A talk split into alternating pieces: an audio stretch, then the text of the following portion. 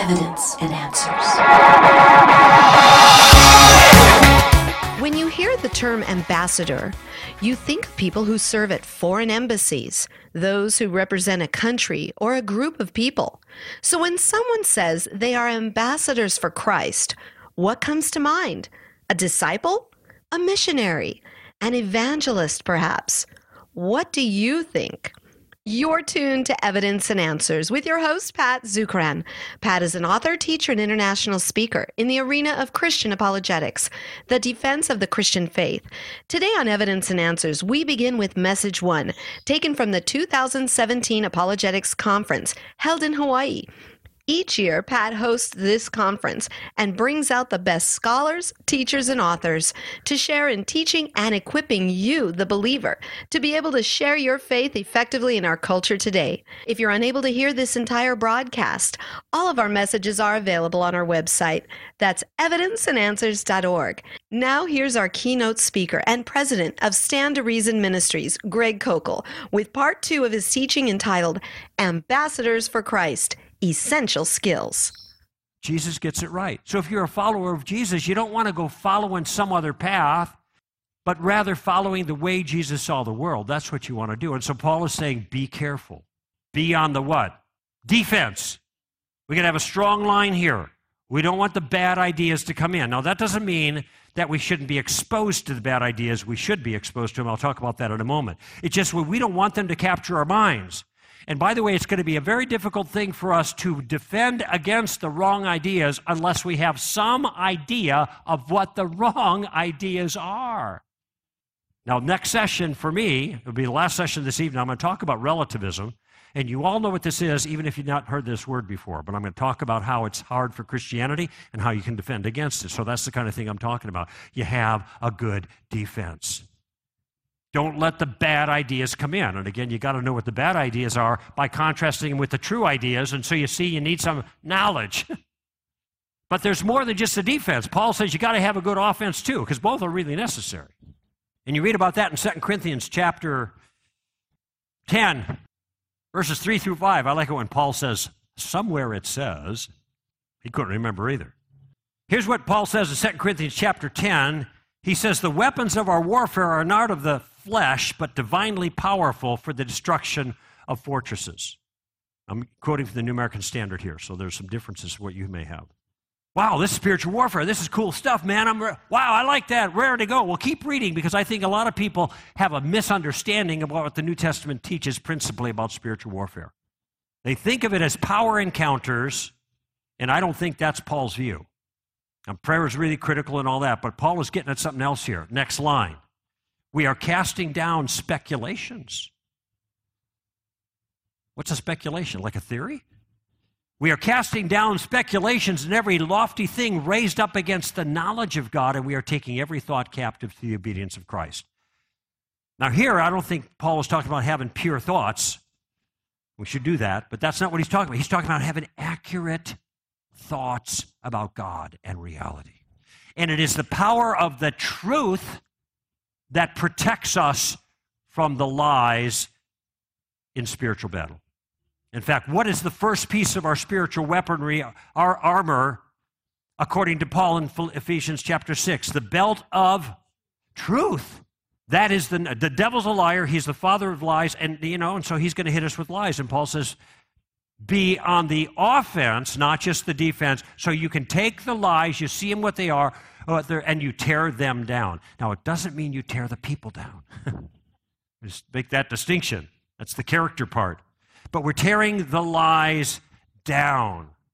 We are showing them to be false. And that's, well, what's the title of this? This is what? Destroying, I, I don't see the poster. What is this? Destroying the strongholds, right? And so this is what we're doing.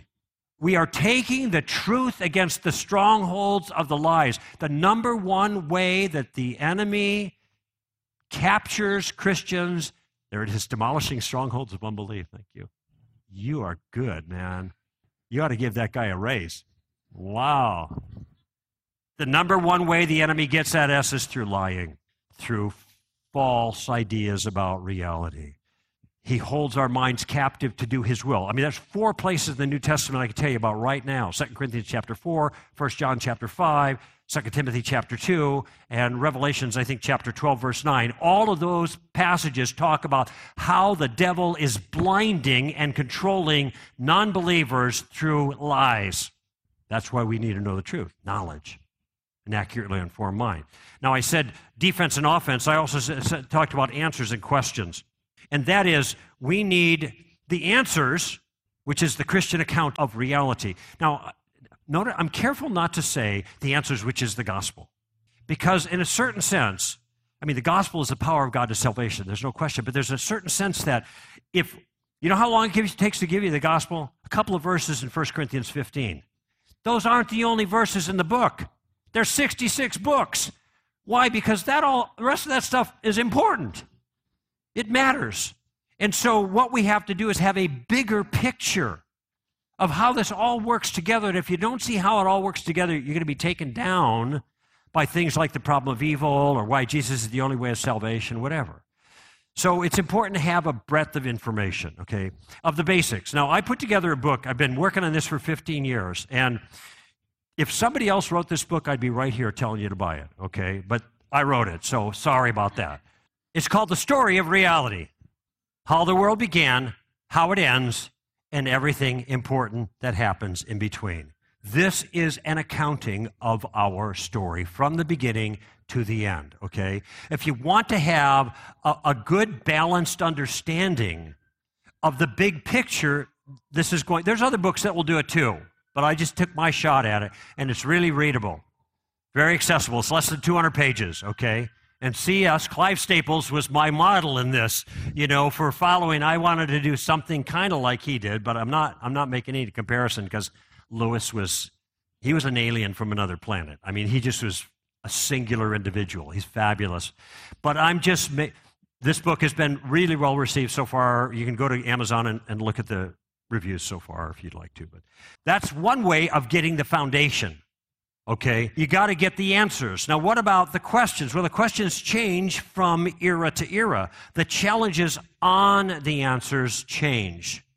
And so there needs to be some sensitivity to what is happening right now. What is the barrier that's getting in the way of the gospel? And these are some things that we'll be addressing as a team here uh, this weekend. But just to think in general knowledge, defense, offense, and answers and questions. And I made a comment earlier about not not avoiding the issues, okay? I don't think we should hide from the challenges. I don't think we should hide our kids from the challenges. I believe in not isolation, but inoculation. Not isolation, but inoculation. You know what inoculation is? This is when you get a little bit of the bad stuff. It's the real McCoy, it's the bad stuff, but you get just enough that your body can fight it off. And then you build up a native or natural resistance to it. So, this is what we ought to be doing in church. We're under assault from the culture around us. And I'm choosing my words carefully. I'm not a chicken little guy, I'm a realist about this. And things have changed radically in the last 20 years. And there's a lot of foolishness being pushed at Christians, and Christians don't know what to do, and a lot of them are backing up. And they're just going silent which is exactly what the other side, and when I say other side, I mean spiritually. I'm not looking down on any other people now. Spiritually, that's exactly what the other side wants, is for us to be quiet. We can't be quiet. Now, we have to learn how to navigate well as a good, what's our word? Ambassador, thank you. We want to navigate, but we can't back down. And so, in order to navigate, we've got to get inoculated. You got to get some of that information, okay? Knowledge and accurately informed mind. Wisdom is an artful method. Now, I'm going to do a whole session tomorrow just on this. That'll be the tactical game plan. You'll see a book in the bookstore called Tactics, a game plan for discussing your Christian convictions. I'm going to give you a taste of that. I'm going to lay out a game plan, and I'm going to make you a promise at the beginning of that session that you will think, there's no way he's going to fulfill that promise in 45 minutes, but I will. And this could make a huge difference for you. So that's tomorrow. So I'm going to give this one the short shrift because what you need to learn to do is maneuver in conversations. I'm going to give you some tools for that. But another thing that's really important about being an ambassador in the area of wisdom is how we communicate. That is, communicating clearly. So, here I'm just going to ask you to do something that is going to be really, really hard for you to do. But if you practice at it, you'll get better. Okay, here it is. I want you to watch your language. And I don't mean don't say nasty words. I mean, I want you to I don't want you to say nasty words, but that's not what I'm talking about. I want you to be careful how you talk about your convictions. By the way, you notice I didn't say faith. Be careful how you talk about your faith. Be careful how you witness. Be careful how you share the Lord with other people. These are all church terms. When other people hear that, you know what they hear? They hear the same thing I hear when I get on an airplane. Yesterday I flew in from Los Angeles, so I got on and there was a flight attendant. And you know what flight attendants say when you get when you get on the airplane, right? Here's what they say: yakety yak yak yak blah blah blah blah blah. Right? You fly a lot, you know what I'm talking about. We don't listen. All right. Now, if your flight attendant, no offense intended, but you know how you know the drill. It's flight attendant noise. I'm telling you, when you start talking as a Christian, like I was just referring to, what people hear is Christian noise. That's it. Get rid of that. If you do not get rid of that, people will not take you seriously. It's going to be very hard for you to communicate if you use language, use language like that because those phrases meant something 50 years ago. They mean nothing anymore. And if you recall the way I said I introduced myself to secular audiences, there was a word Jesus in there, Jesus of Nazareth, and that was the only word that was remotely religious. I found a way to express it that was not thick with religious lingo. And when people hear religious lingo, I'm just telling you, their eyes glaze over. It does not communicate. We need to find a way to talk. We need to find synonyms. In fact, I wrote an article about this. You can go to our website, str.org. str.org. In the search thing, put watch your language. And you're going to get an explanation of this and a bunch of synonyms. I don't say faith anymore. I don't want people to have faith in Jesus. I want them to trust Jesus. When you say faith, people hear blind. Blind faith, leap of faith, religious, um, you know, make believe. That's what they hear. I want you to trust Jesus. Trust is something that's earned. And by the way, the word in the Bible that's translated in the English faith means trust. That's what it means. Pisteo, or some version of it. It means trusting in Him, active trust, okay? So I'm not going to talk about my faith, that is my belief system. I'm going to say about my convictions, because these are the things I've been convinced of. I'm not going to even talk about sin. I'm not going to use the word, but I'm going to talk about rebellion and how we're guilty for sedition against the sovereign of the universe. And there's someday we're going to stand before him and he will have justice. And that will not be a pretty picture. By, that's all the sin judgment stuff, right? That's all accurate stuff. But notice how, by saying it in different words, it just sounds, I think, more powerful in our culture now. So here, I'm just going to ask you to try to find substitute words or phrases that communicate the same substance but don't sound so tired and hackneyed as the religious language that we're used to. Okay? So that's all I'm going to say here about the tactical wisdom I'll go in more detail about it tomorrow, but this part, just try to think about how you can be more clear. And one way to be more clear is just to find synonyms for the hackneyed religious terminology, okay? Knowledge and accurately informed mind, wisdom and artful method, and character is an attractive manner. Now, this is an area where I think Christians have fallen down a little bit. There are Christians, for the most part, I think, genuine followers of Christ are very virtuous people. They are gracious and they're kind and they're loving and they are quick to do acts of mercy. I got interviewed for Newsweek a number of years ago, and Newsweek said, uh, the interviewer guy says, Why all you guys care about is abortion and homosexuality? Why is that? I said, That's not what we all we care about. That's all you write about. That's all you write about. No wonder people have this perception of us if that's all you report. That was right after Katrina.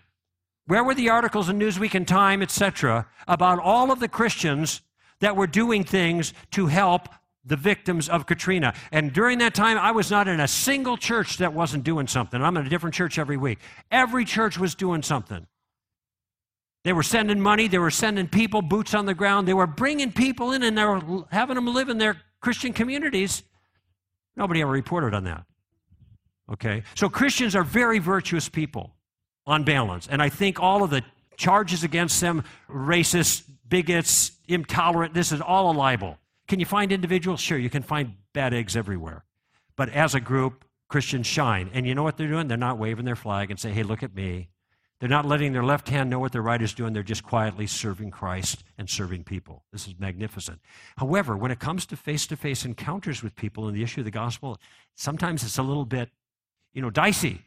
And sometimes it looks a little bit more like D Day than diplomacy, right? And so I'm going to give you some tips about how to make that work out better. The game plan I share tomorrow will help you, but I want to give you some tips that will help you in addition to that, okay? Basically, I think the problem is that Christians are either too naughty or too nice. it should be easy to remember. Too naughty or too nice. So let's deal with the naughty part first. Some of us, and I mean this quite personally, that would be me, are just a little bit too aggressive and we're looking for a scrap. Now, I don't actually like getting in fights with people, but I can be a little bit over the top in my conversations, or let's say I have been in the past. It's been moderated a lot by the game plan I'll teach you tomorrow. But, you know, and so, and maybe we can be a little crabby, a little grumpy, a little complainy. Some of us look like we've been weaned on a pickle, you know, and see, this is not really a good thing. Because if we're crabby at people who we're trying to persuade, that doesn't work very well. Okay? I don't want to get in fights with people. I mean, really. Here's my rule if I get mad, talking to some other, if I get mad, I lose. Got it? Write that down. If I get mad, I lose. Okay. What if I don't get mad, but the other person gets mad? Okay, write this down. If they get mad, I lose. How about this? If anybody gets mad, I lose. Okay? Why'd you say that first, man? That was shorter. If anybody gets mad, I lose. And by the way, this is a good principle in marriage, you know, but uh, no extra charge. I'm just tossing that out. So, what I'm going to try to do is be the kind of person that is not acting in a way that people are going to get mad. Now, I understand that a lot of times the truth itself causes problems. I mean, Jesus got himself killed, right? And he was a pretty good guy. So, you can still have people angry at you because of the nature of the message. And we ought not, and I'll tell, talk about this in a minute, be changing the message so that people are happier with us. This is a huge mistake. All right? But we shouldn't be offending people unnecessarily. And I think, you know, look, maybe maybe we should once in a while say some things and I hope they would be generous that I call I consider very powerful statements in conversations with other people. And here's one of them. You know, that's a good point. Can we say that? Do you think the other people that disagree with us any ever have a good point? Of course they do. Now, it may not carry the day, but you can say well, that's a reasonable objection or a charge or a challenge. I understand it. I can, I can relate to that. Maybe I, I had the same question myself.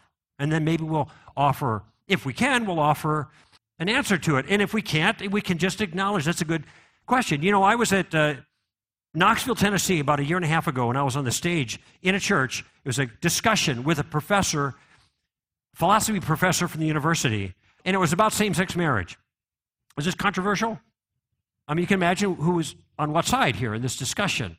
But what was my strategy? Part of my strategy was not just to represent the truth as clearly and persuasively as possible. Part of my strategy was to try to agree with him as much as I possibly could in good conscience. If he said something that was good or sound, I'm going to say, I'm with you there. I understand that. You're right about that. I want to get next to him in a good way as much as possible and be as fair with the other person as possible. This is not only, in, there's not only integrity involved in this, it's an honorable way of engaging, but it also is rhetorically powerful. All right, takes the edge off. People think, well, I, you're, you're more fair minded than I thought you'd be, kind of thing. Well, good. It makes us more persuasive on the issues that really count. How about this? Not just, you know, that's a good point, or I understand. How about this? I could be wrong. Gentlemen, can you say that? I could be wrong. I can say that. You know why? Because I could be wrong. Now, I have reasons for believing what I believe. I'm not just emoting, I'm not just socialized by my community. You know, I could work it out and explain these things, but I still could be mistaken, and I've changed my views about some things over time because I've learned some things. I want to be teachable. And I am happy to say to a person, well, I could be mistaken on this. Let's talk about it. I'm only human. And what this does is it opens the conversation up a little bit. Okay? And so why don't we say that? That's good. I'm trying to put, remember, a stone in their shoe. I'm trying to be gentle and reverent. 1 Peter 3:15. Defend the faith. Always be ready to give an answer, yet with gentleness and reverence. Wow, how'd that get in there? That's not in the Bible. Yeah, there it is. Oh my gosh. And it's not the only place. 2 Timothy 2 The Lord's bondservant should not be quarrelsome, but patient when wronged. Wow, where'd that come from? I thought we were supposed to fight for the truth. Well, kind of, but graciously. Okay, so that's what I'm after here. Some of us are too crabby. Some of us are too harsh. Some of us are too blunt, you know, so we're too naughty. Okay? So watch out for that. Some of us are too nice. Some of us are too nice. That is, what we want is we don't want to offend anybody. We don't want to hurt anybody's feelings. We're just going to help the world see the love that we have for Jesus, and that's going to be enough. We're going to be really nice people. Well, that's great, and I hope you do that. That's a good first step. But I want to tell you something. Maybe you've not thought about this. You'll never be able to out nice a Mormon. Now, just for the record, Mormonism is not Christianity, it's a different religion. Every belief they have is different than classical Christianity, it just has the same language. I'm not putting anybody down, I'm just making the distinction. It's not Christianity, okay? And but they're really fabulous people. So if your view is I'm just going to be nice, you got stiff competition. You got to communicate. You've got to be willing to step out and speak the truth in love even when it's not popular, okay? Some of us are just too nice. Here's one way to put it to sum up this, and then I'll close out some of this last point. The gospel is offensive enough. It's already plenty hard, okay? Don't add any more offense to it. That's the first part, the naughty part. The gospel is offensive enough. Don't add any more offense to it. Don't make it harder for people than it already is. However, for the too nice folks, we cannot remove the offense that is inherent to the gospel. We cannot remove the offense that is inherent to the gospel. We remove the cross of Christ. We remove the stumbling block. We just make it like all religions are pretty cool and, you know, choose your flavor. Man, we have no message left. No one will die for that message. But Christians died by the thousands to be faithful to Christ in the first century, and they are dying now to guard the message. Knowledge and accurately formed mind, wisdom and artful method character, and attractive manner. And it stand to reason it is our goal to help you to be a more effective in that area. When you came in, you were handed a card. It looks like this. Give me 60 seconds and I'll explain what it's for. What this is, I want you to bend this card and tear it off. You should have it. If you don't, you can get one at the welcome desk. This blue thing is for you. It's a thumbnail sketch of what I'm going to teach you tomorrow. So, this is a little reminder to help you out. You keep that. The white thing is for me. You tell me where you live, and we will send you free training material every single month. We need your address and your email because we can send it digitally. You'll get our bi monthly newsletter, Solid Ground, and you will also get a one page on alternating months, a one page mentoring letter from me. Remember, I said, look up that piece I wrote, watch your language? That was a mentoring letter. You're going to get good stuff from us. Take a moment and fill this out. And when you do, I'm going to give you a little card, and I thought I had this too. I'm going to give you a little blue card that says Jesus the only way 100 verses. Do you know there are nine lines of argument offered in the New Testament why Jesus is the only way of salvation? And there are a lot of verses that go with it. This little card has it. This is not for sale. It's the first piece of training material I give you for being part of what we're doing at Stand to Reason. Okay? So turn this card into the back table. I'll be there in a few minutes and I'll give you that card. But don't forget knowledge, an accurately informed mind, wisdom, an artful method, and character is an attractive manner. Thank you. Thank you for joining us here on Evidence and Answers radio broadcast. We hope you enjoyed today's show. If you find this broadcast to be of a great value to you, please consider partnering with us. Evidence and Answers relies on generous support from you, our listeners. For the opportunity to donate and keep us on the air, you may do so right there online on the homepage of our website. That's evidenceandanswers.org. You'll see we have a wide variety of resources available to you, including articles, books, and additional audio for you to listen to or download. Be sure to share our website with your family, your friends, and of course, your church. Evidence and Answers is grateful for our key sponsor, Highland Capital Management, providing investors with alternative investment solutions. To learn more, please visit them online at hcmlp.com. Join us again next time on the air or online as we provide reasons for faith and hope in Christ right here on Evidence and Answers.